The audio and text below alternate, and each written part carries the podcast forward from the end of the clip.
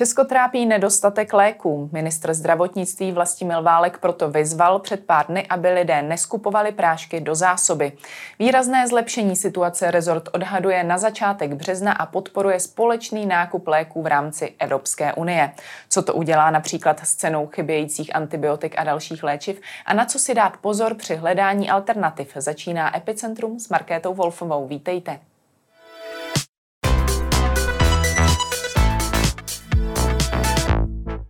Pozvání do studia přijala ředitelka státního ústavu pro kontrolu léčiv Irena Storová. Dobrý den. Dobrý den a děkuji za pozvání.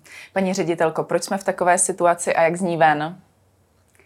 Tak pokud se ptáte na situaci, která se týká dostupnosti léků, eh, tak eh, samozřejmě to je určitě dobrá otázka zeptat se proč, protože eh, v této situaci se vždycky snažíme nějakým způsobem zjistit tu příčinu. Je potřeba si říct, jaká je vlastně kompetence státního ústavu pro kontrolu léčiv, co můžeme, co nemůžeme, eh, tak teď ta situace vlastně je taková, že my v rámci toho, že přijímáme hlášení od držitelů rozhodnutí o registraci, což jsou ty farmaceutické firmy, tak se od nich vlastně dozvídáme tu informaci, zda plánují eh, nějaké buď eh, uvedení nějakého léčivého přípravku na trh, nebo eventuálně zda přeruší nějaké dodávky nějakého léku, nebo je úplně okončí a zase dostáváme informaci, kdy je obnoví.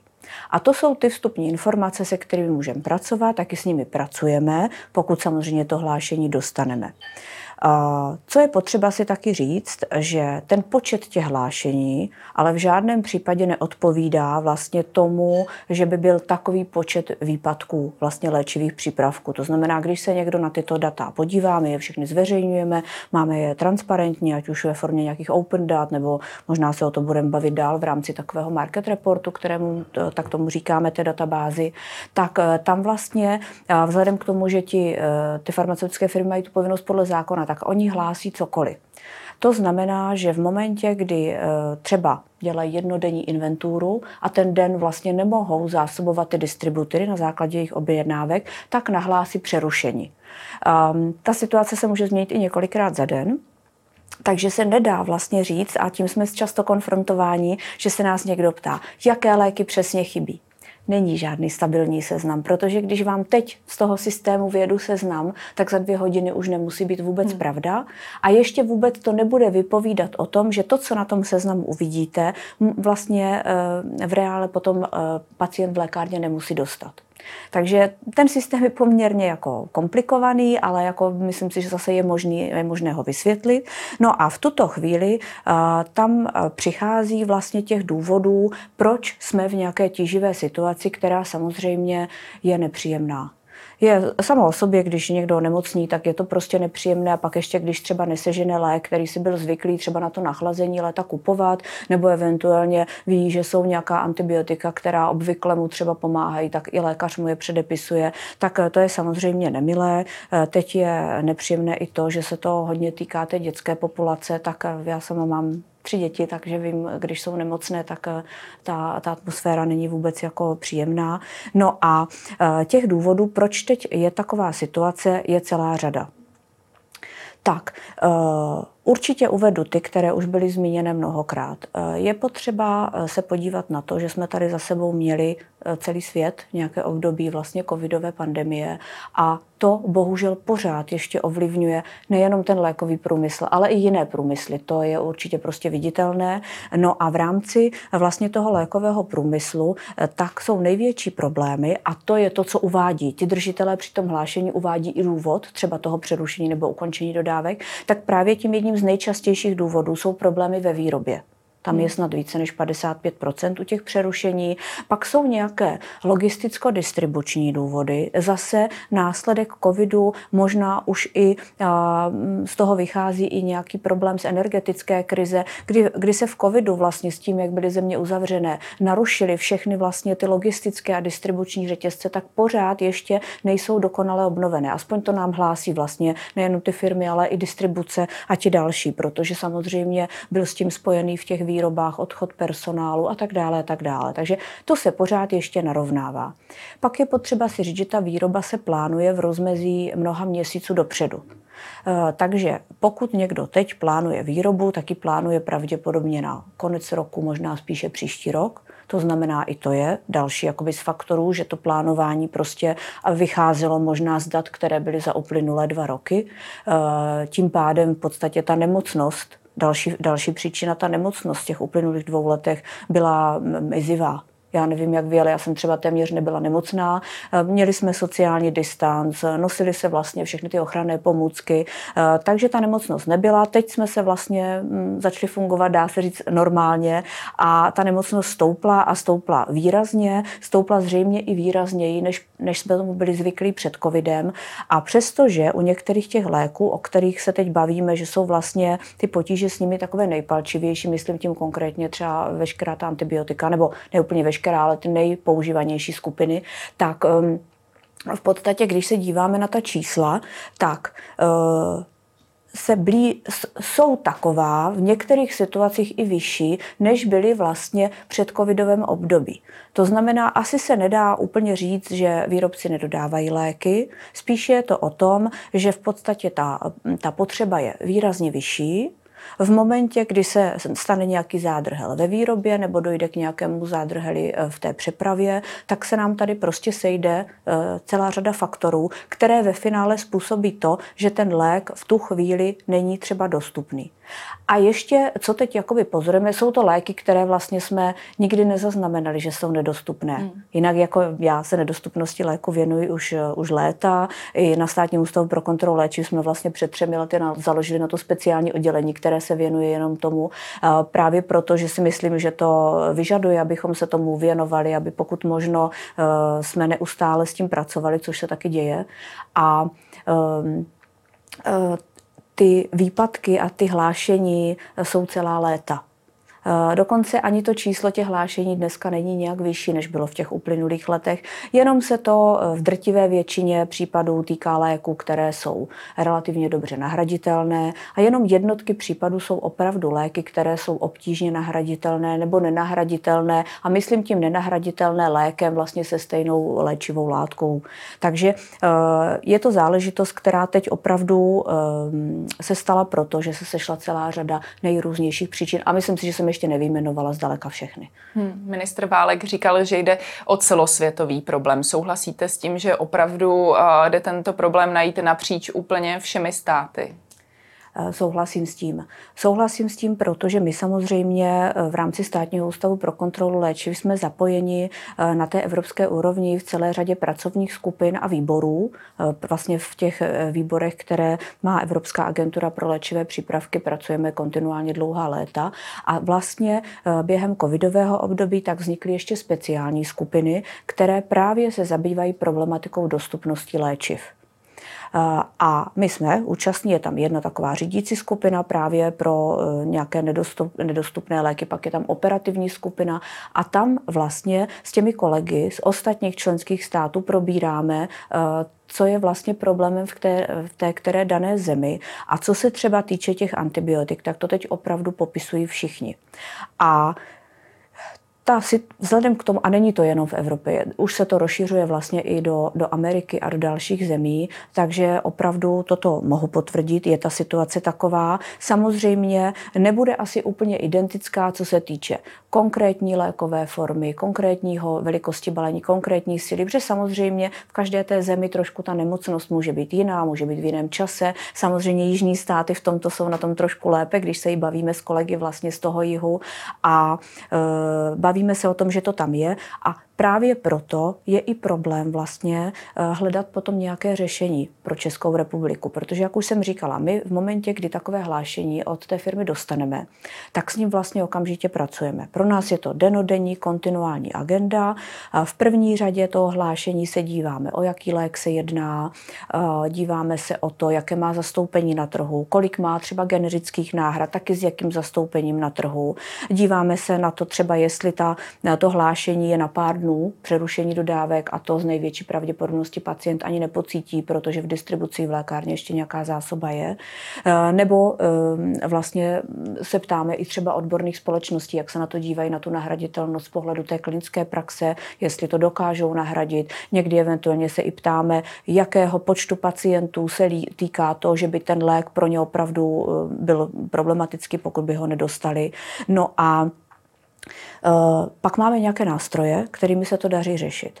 A eh, jedním z těch nástrojů, který se, který se využívá pro toto, tak je vlastně povolení cizojazyčné šarže, kdy v momentě, kdy třeba v České republice by ten lék nebyl, tak my s tím držitelem samozřejmě taky okamžitě komunikujeme a říkáme, fajn, přerušili jste dodávky do České republiky, není možné získat v nějaké jiné zemi, nemáte někde nějakou zásobu, kterou byste v České republice vykryli, třeba eventuálně ten dočasný stav. A potom, pokud oni zjistí, že ano, tak vlastně nám podají žádost, my ji posoudíme, většinou to teď děláme v těch situacích, dá se říct, ze dne na den v řádech hodin a povolí se ta cizojazyčná šarže. Jenomže bohužel teď v této situaci, kdy jsme právě v tom většina evropských zemí, tak není odkud tu cizojazyčnou šarži dovést. To znamená, eh, tam prostě tento nástroj se úplně nedá jakoby využít. Pak ty další nástroje jsou, které můžou lékaři sami, je to nějaký individuální dovoz, to znamená, oni předepíšou na e-recept neregistrovaný léčivý přípravek, lékárna objedná u distributora a ten většinou ho dodá tomu pacientovi. No, potom vlastně z takových dlouhodobějších nástrojů tak je eh, třeba specifický léčebný program. Tam vlastně, když vidíme, že ten výpadek bude trvat delší dobu, a proto je třeba i důležité, že vlastně vždycky apelujeme na ty firmy, aby nám pokud možno opravdu hlásili realistický čas toho výpadku, protože pokud nám nahlásí měsíc, tak to není to období, které by vlastně vyřešil specifický léčebný program, protože musí se to zprocesovat, musí se třeba k tomu vyrobit i vlastně eh, český přebal eh, a tak dále. Takže to je spíš pro dlouhodobější věci a tam potom my vystavíme výzvu na naše stránky a někdo se nám na ní vlastně ozve, může to kdokoliv, fyzická osoba, zdravotnické zařízení, kdokoliv zkrátka se může. A ten vlastně pak zajistí tu dodávku v tom specifickém léčebném programu takovému léku, pokud požádá ten, kdo vlastně je ten, ten vykonavatel toho programu, tak my můžeme přidělit i úhradu. To znamená, pacient, kromě toho, že má napsáno na krabičce, lék je dodáván ve specifickém léčebném programu, vůbec nepozná, že je takový nástroj. Říkám to proto, že um, skoro bych řekla, že 98% těch situací se nám podaří vlastně v komunikaci s tím držitelem distribuci lékaři vyřešit, aniž by si to pacient vůbec všimnul.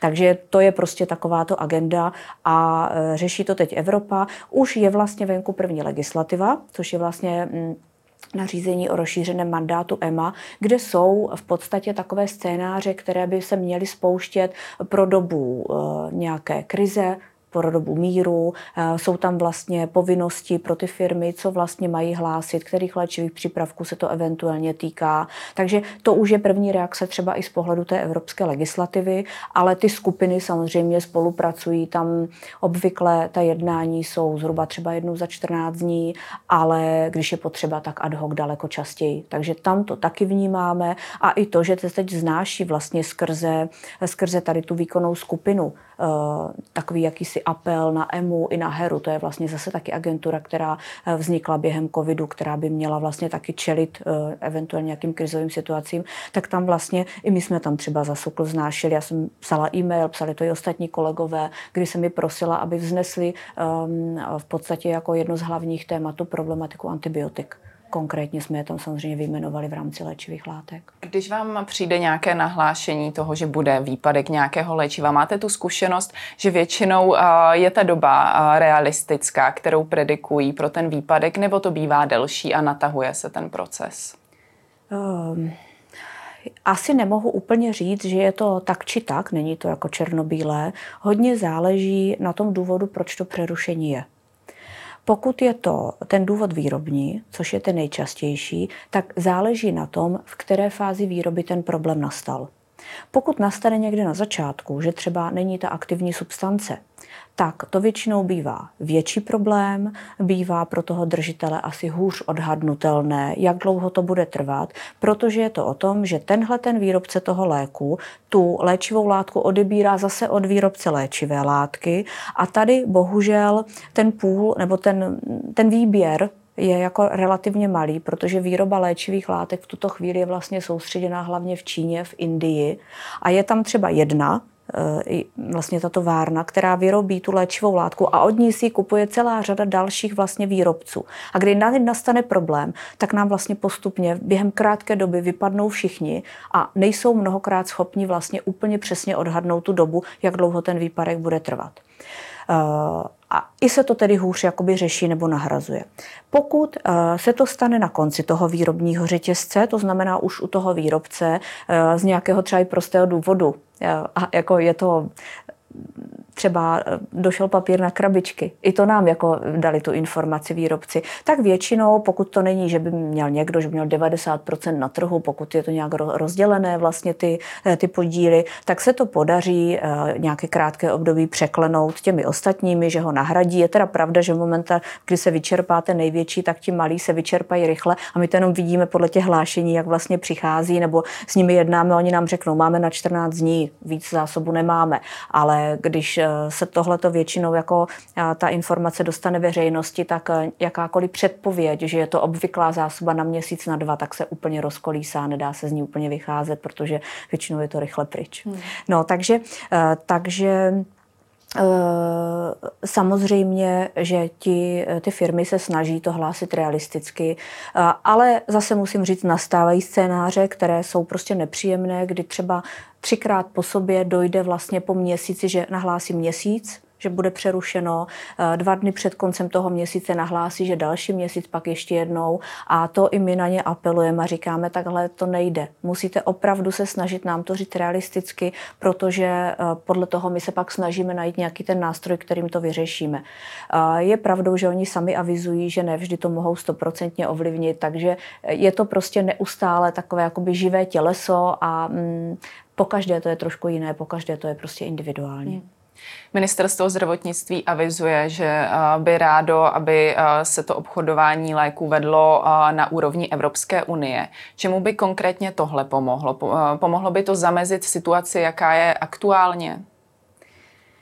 Tak Tenhle model už vlastně eh, nějakým způsobem byl vyzkoušený během covidového období, kdy se centrálně vlastně nakupovaly vakcíny na COVID-19, nakupovaly se i některé, eh, některé léky, vlastně typu antivirotik a Um, jako myslím si, že pro dobu krize je to asi určitě dobré řešení, protože uh, Evropa nebo celý svět trpěl stejným problémem. Eh, určitě nebylo na místě, aby tam byly nějaké prostě konkurenční dohody, aby se státy mezi sebou tak nějak kanibalizovaly a, a šlo to o tom, kdo bude rychlejší a kdo bude mít ostřejší lokty, eventuálně kdo víc zaplatí. To by asi nebylo jakoby pro ty pacienty prostě správné.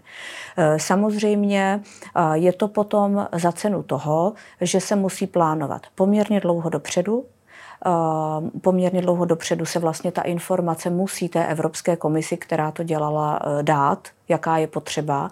A samozřejmě, čím delší období máte před tou skutečnou situaci, to znamená, čím delší období předpovídáte, tím eh, to trošičku je na úkor té přesnosti.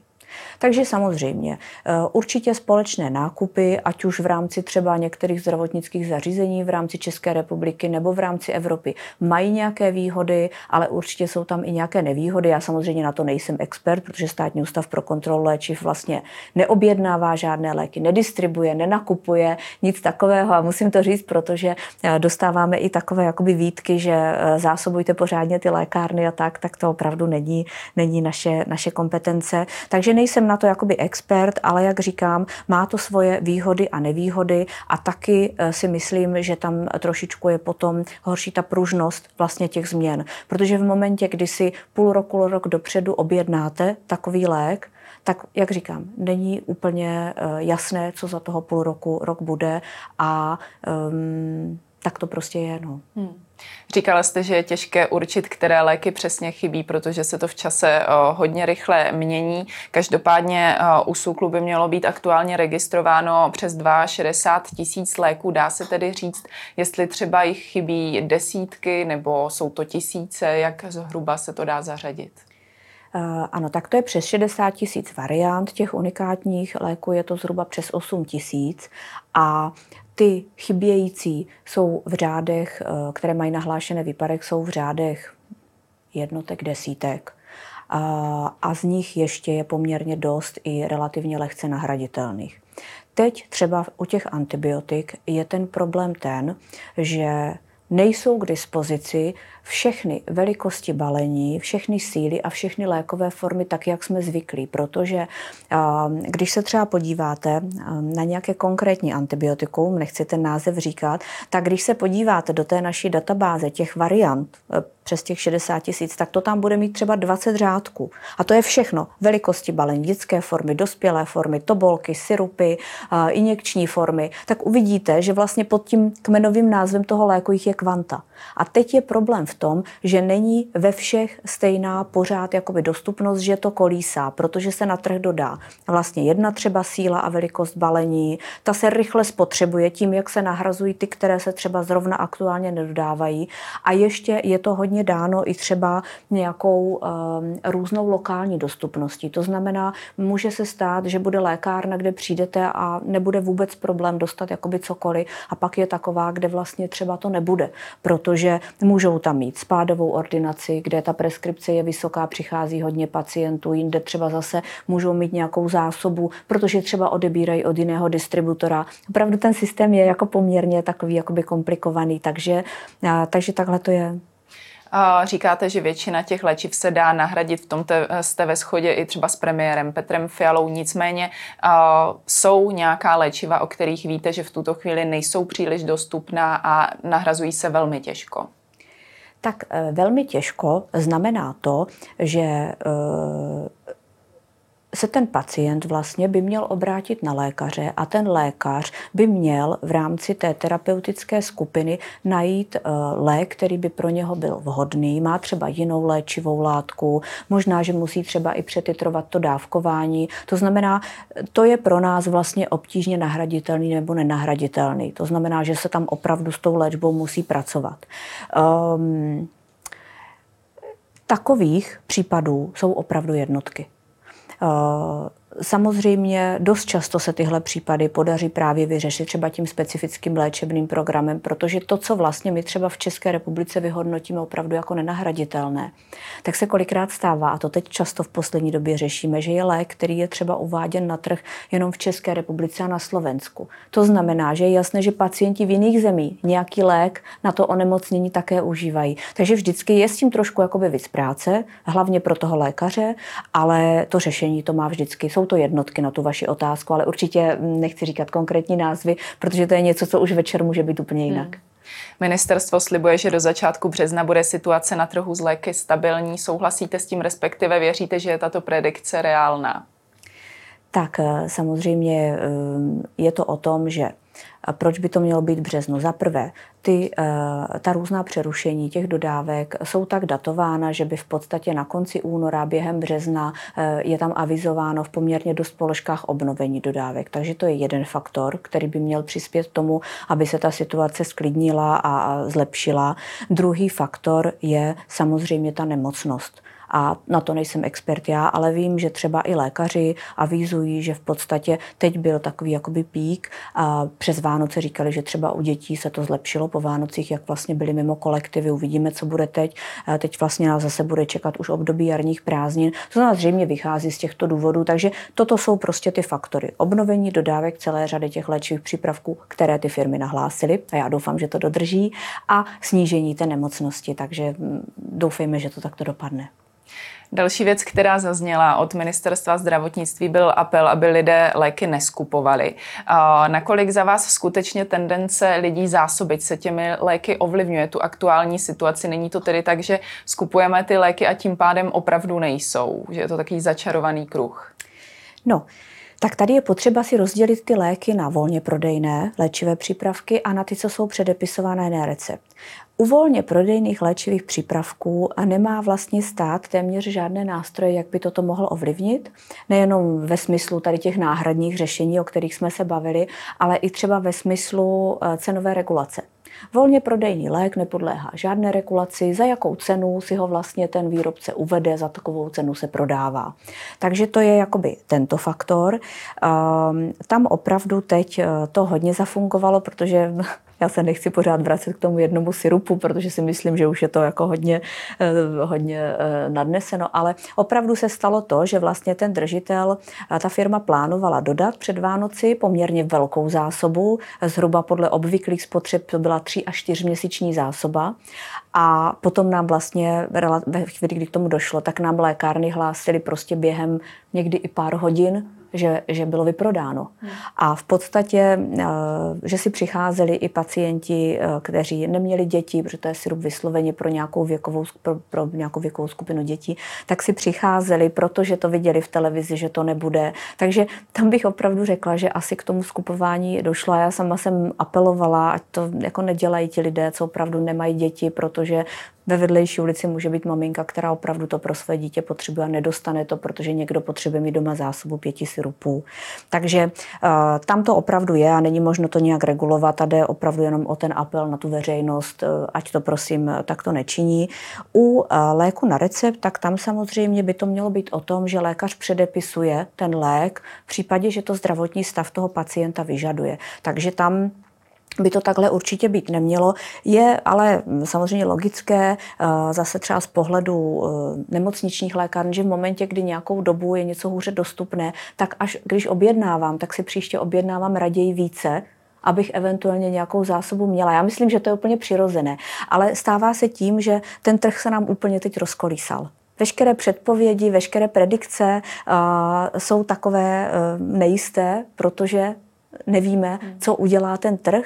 A je zase i pravdou, že my vlastně jako státní ústav pro kontrolu léčiv jsme tady vždycky v, v pozici nějakého jako prostředníka, protože nemáme žádné nástroje, jak přimět tu farmaceutickou firmu, aby dodávala a kolik má dodávat v zákoně. Je sice napsáno, že má povinnost dodávat, ale tak eh, dobře. Zase na druhou stranu si myslím, že každá ta firma chce dodávat a prodávat svoje výrobky. No a samozřejmě zase nemůžeme žádným způsobem regulovat uh, tu preskripci výrobci v tomto ohledu, anebo eventuálně i ten volný prodej těch léčivých přípravků. Takže jsme tam někde v roli takového prostředníka, regulátora, to přesně jsme a snažíme se regulovat v mezích v podstatě, které nám ten zákon dává. Nestálo by za to vysloveně u těch volně prodejných léků uh, nějak určit zákonem, kolik člověk léků si může koupit, aby se právě neopakovaly ty situace třeba jako s tím dětským syrupem? Tohle je asi otázka na právníky, vůbec na nějakou, na nějakou právní analýzu, to určitě nedokážu na to odpovědět. A vysoká poptávka a nedostatek zboží na trhu dost často vede k tomu, že se ceny zvyšují. A máme tedy očekávat, že se ceny nejrůznějších léků, třeba i těch, které jsou předepisovány lékařem, budou výrazně navyšovat. Tak, u těch volně prodejných jsme si řekli, tam má volnou ruku ten průmysl, tam nic neregulujeme. U těch léků, které jsou na lékařský předpis, tam máme regulaci v rámci České republiky. Eh, máme ji nastavenou dlouhé roky.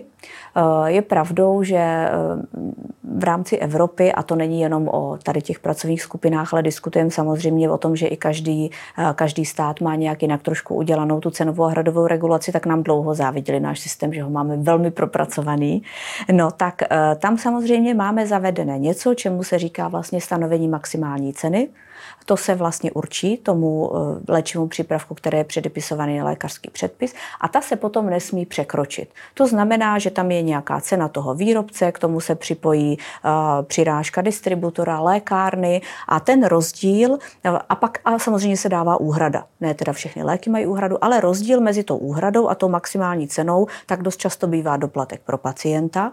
No to znamená, že maximální cena jen tak neřízeně se zvednout eh, nemůže protože to samozřejmě musí projít u nás nějakým řízením.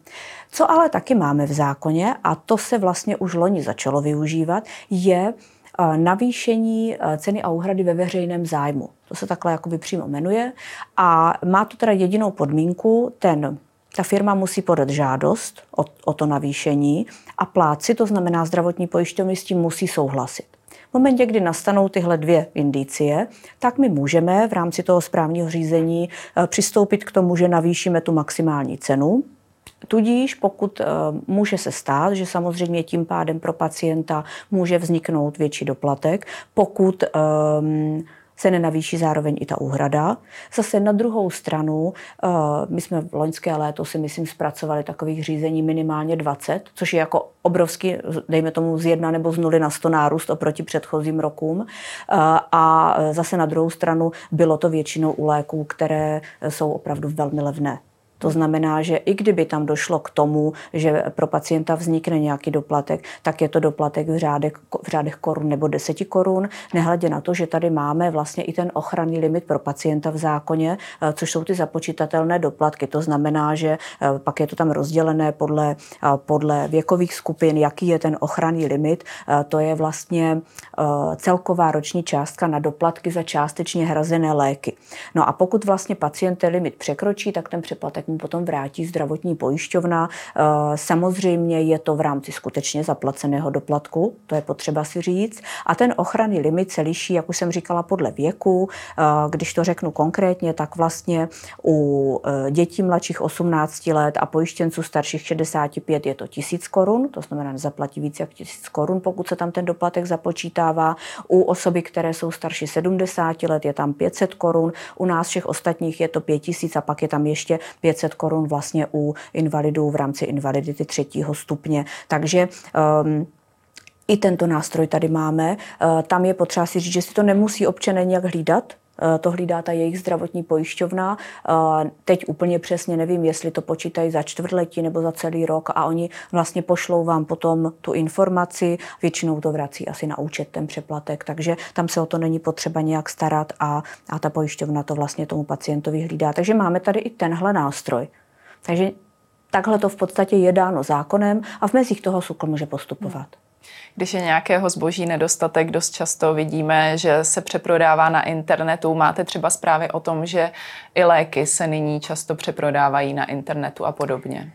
No, tak já jsem to samozřejmě zaznamenala v tom prostoru, že vlastně v různě na sítích a tak se diskutuje o tom, že si eh, někteří lidé přeprodávají ať už volně prodejné léky nebo, nebo třeba ta antibiotika. No tak eh, několik bodů k tomu. Za prvé, určitě ne, protože eh, je to jakoby nelegální, protože v momentě, kdy si takový lék kupuju na internetu, tak teda opravdu jako hodně riskuju, protože já vůbec nevím, co ten, kdo mi ten lék prodává, ta fyzická osoba, co s tím lékem dělala jak ho skladovala, kde ho měla. E, prostě je to opravdu velký jakoby hazard. Takže to je první věc, proč bych to určitě nikomu nedoporučovala.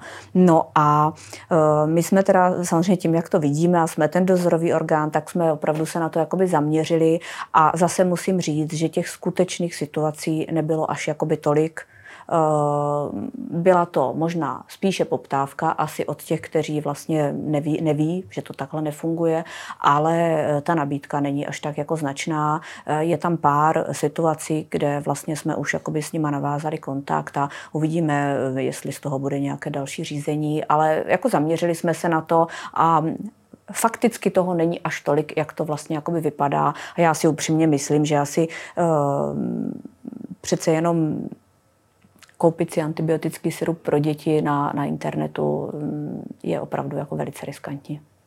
Víme, že některé léky si umí lékárny vyrábět sami. Eh, u těch eh, léků, které na trhu chybí, eh, neřešilo by to situaci, respektive za jakých okolností k tomu ta lékárna přistupuje? Tak, Určitě to je řešení do určité míry. Určitě za tohle patří jakoby lékárníkům eh, velký dík. A já jsem i ráda, že já sama jsem lékárník, že vlastně tady ta individuální příprava vešla jakoby do povědomí lidí, protože svým způsobem eh, lékárník je vlastně takové jakoby řemeslo a tohle je jedna z dovedností, které v rámci toho studia na vysoké škole získáte. Tam máte normálně praktické jakoby hodiny. Eh, takže a ta příprava v té lékárně je jako krásná věc, takže to určitě, určitě má smysl. No a je pravdou, že celá řada právě těch léků, které normálně se definují jako HVLP, to znamená hromadně vyráběné, tak se dají nahradit právě tou individuální přípravou. Individuálně připravovat může každá lékárna. Nepotřebuje proto žádné extra povolení, to už vlastně obsahuje to schválení té lékárny jako takové.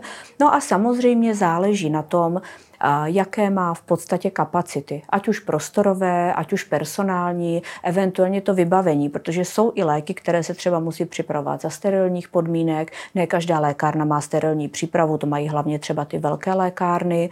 A potom třeba lékárenské řetězce, tak mají vlastně něco, čemu říkají soustředěná příprava, to znamená, že mají v jednom místě velkou laboratoř, kde v podstatě sbírají ty objednávky eh, buď z těch svých řetězcových lékáren nebo i z neřetězcových a ty jim vlastně nějakým způsobem připravují a dodávají to, tak i tak to je možné. A tady opravdu lékárníci v tomto eh, zafungovali moc pěkně, protože celou řadu těch čípků nebo tobolek, mastí v podstatě připravují pro ty pacienty. Tam samozřejmě je to jenom o tom, že eh, takový individuálně připravený léčivý přípravek má obvykle kratší expiraci než ten, co je hromadně vyrobený, ale zase na ty akutní stavy to stoprocentně řešení, protože akutní stav nachlazení eh, nebo nějaké nemoci obvykle může trvat týden, dva a tu dobu to určitě jakoby pokryje. Takže je to nástroj a, a určitě já děkuji lékárníkům, že ho využívají a že tím pádem svým způsobem i propagují to své řemeslo a tu svoji odbornost. Nicméně asi to nefunguje tak, že přijde člověk a, řekne, nemůžu sehnat lék, prosím, připrav připravte mi ho tady v lékárně. Um, Úplně to tak nefunguje, ale zase na druhou stranu si dovedu představit, já jsem taky v té lékárně strávila hodně roků, že když někdo takový přijde a je to třeba nějaký spádový lékař, řekne mi, co vlastně uh, za lék, nebo uvidím třeba, co má předepsáno, tak vlastně si myslím, že i ten lékárník tomu lékaři dokáže velmi validně poradit, jak má předepsat tu individuální recepturu. Uh, my jsme to dělali v lékárně mnohokrát, že třeba přišli lékaři a hodně se to jakoby soustředí, ať na ty lékaře vlastně uh, ORL, eh, tak zrovna na dermatovenerologii. Takže přišli a řekli, já bych potřeboval tohle. A my jsme říkali, OK, máme tuhle surovinu, tuhle, musí se to připravit tím, touto technologií, aby to drželo pohromadě, no, aby to fungovalo mělo ten účinek. To znamená, tam ta konzultace mezi lékaři a lékárníky může být hojná a vlastně i tu situaci, co jste popsala, tak to může nastat. Může to nastat a určitě se to dá i řešit. Neříkám, že to je jakoby plošné řešení úplně pro všechno. Hmm. Podle šéf-redaktora zdravotnického deníku Tomáše Cikrta se v Česku léky nadužívají. Souhlasíte s tímto tvrzením? Zobeme prášky možná někdy zbytečně. No, eh, tady samozřejmě eh, já můžu říct, my vlastně zhruba v nějakých takových tříletých intervalech, jako státní ústav pro kontrolu léčiv, si děláme takové průzkumy, které se týkají nepoužitelných léků. To znamená těch léků, eh, které si pacient přinese domů, buď mu doma projde ta doba použitelnosti, nebo je otevře, vezme si z toho jednu tabletku a už mu tam v té lékárnice zůstanou, anebo si je prostě pořídí a vůbec je nepoužije, už ani neví třeba, že si je pořídil. Takže takové průzkum my si děláme. A tam opravdu eh, bohužel v rámci těch posledních eh, to množství těch nepoužitelných léků roste. Eh, takže vypadá to, že opravdu v domácnostech jsou léky, které se úplně nevyužijí, a úplně to neodpovídám na to nadužívání, ale minimálně na ty zásoby ano. A tady samozřejmě pak je to, my to máme i rozebrané detailně, mm, kolik se vlastně takhle. My to víme i z toho důvodu, že v podstatě jediná správná cesta, jak s těmito nepoužitelnými léky naložit, je vrátit je do lékárny. Takže víme, kolik se zhruba likviduje tohoto odpadu. Pak samozřejmě děláme průzkum i dotazováním po domácnostech v nejrůznějším spektru, malé děti, seniori a tak dále. Takže eh, z toho ty informace pochází a tam samozřejmě potom já se snažím apelovat na tu veřejnost, že je fajn si tu domácí lékárničku trošku zkontrolovat, já si myslím, že takový ideální stav je dvakrát do roka na jaře a na podzim. A v podstatě, když eh, se mi stane, že jdu v zimě do práce, během nedostanu rýmu, eh, tak eh, buď vím, že doma nic nemám a cestou eh, z práce si prostě v té lékárně koupím ty léky, anebo vím, že to tam mám a tudíž si to jakoby nejdu kupovat. Takže je dobré mít o tom jako přehled, správně to skladovat. Taky mnohokrát ty léky se neskladují úplně správně v těch domácnostech, tak pak se taky stanou nepoužitelnými. Takže um, asi na tom něco bude, co říká pan šéf redaktor a určitě bychom nějakým způsobem i nad tímhle měli všichni jako, jako jednotliví občané přemýšlet. Tolik Irena Storová, já vám děkuji za vaše odpovědi. Já také děkuji a přeji pěkný den. A to je pro dnešek z Epicentra všechno. Nezapomeňte nás sledovat opět zítra od 15. hodiny. Na viděnou.